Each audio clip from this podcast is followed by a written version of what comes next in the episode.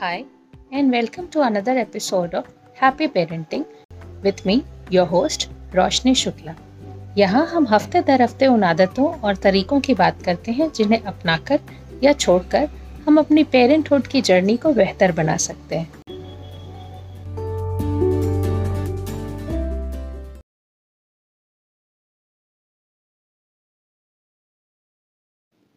As parents हमारी एक complain होती है अक्सर।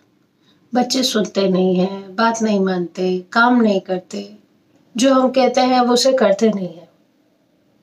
पर एक बात जो हमें ज़्यादा ध्यान देने की है, वो हमारी बात सुन रहे हो या ना सुन रहे हो, हमारे बच्चे पूरे समय हमें देखते हैं और बच्चे देख कर बहुत सीखते हैं।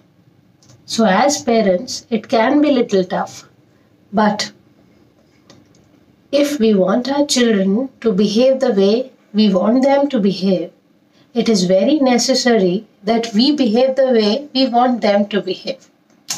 Tough, but can be done. So that was the episode.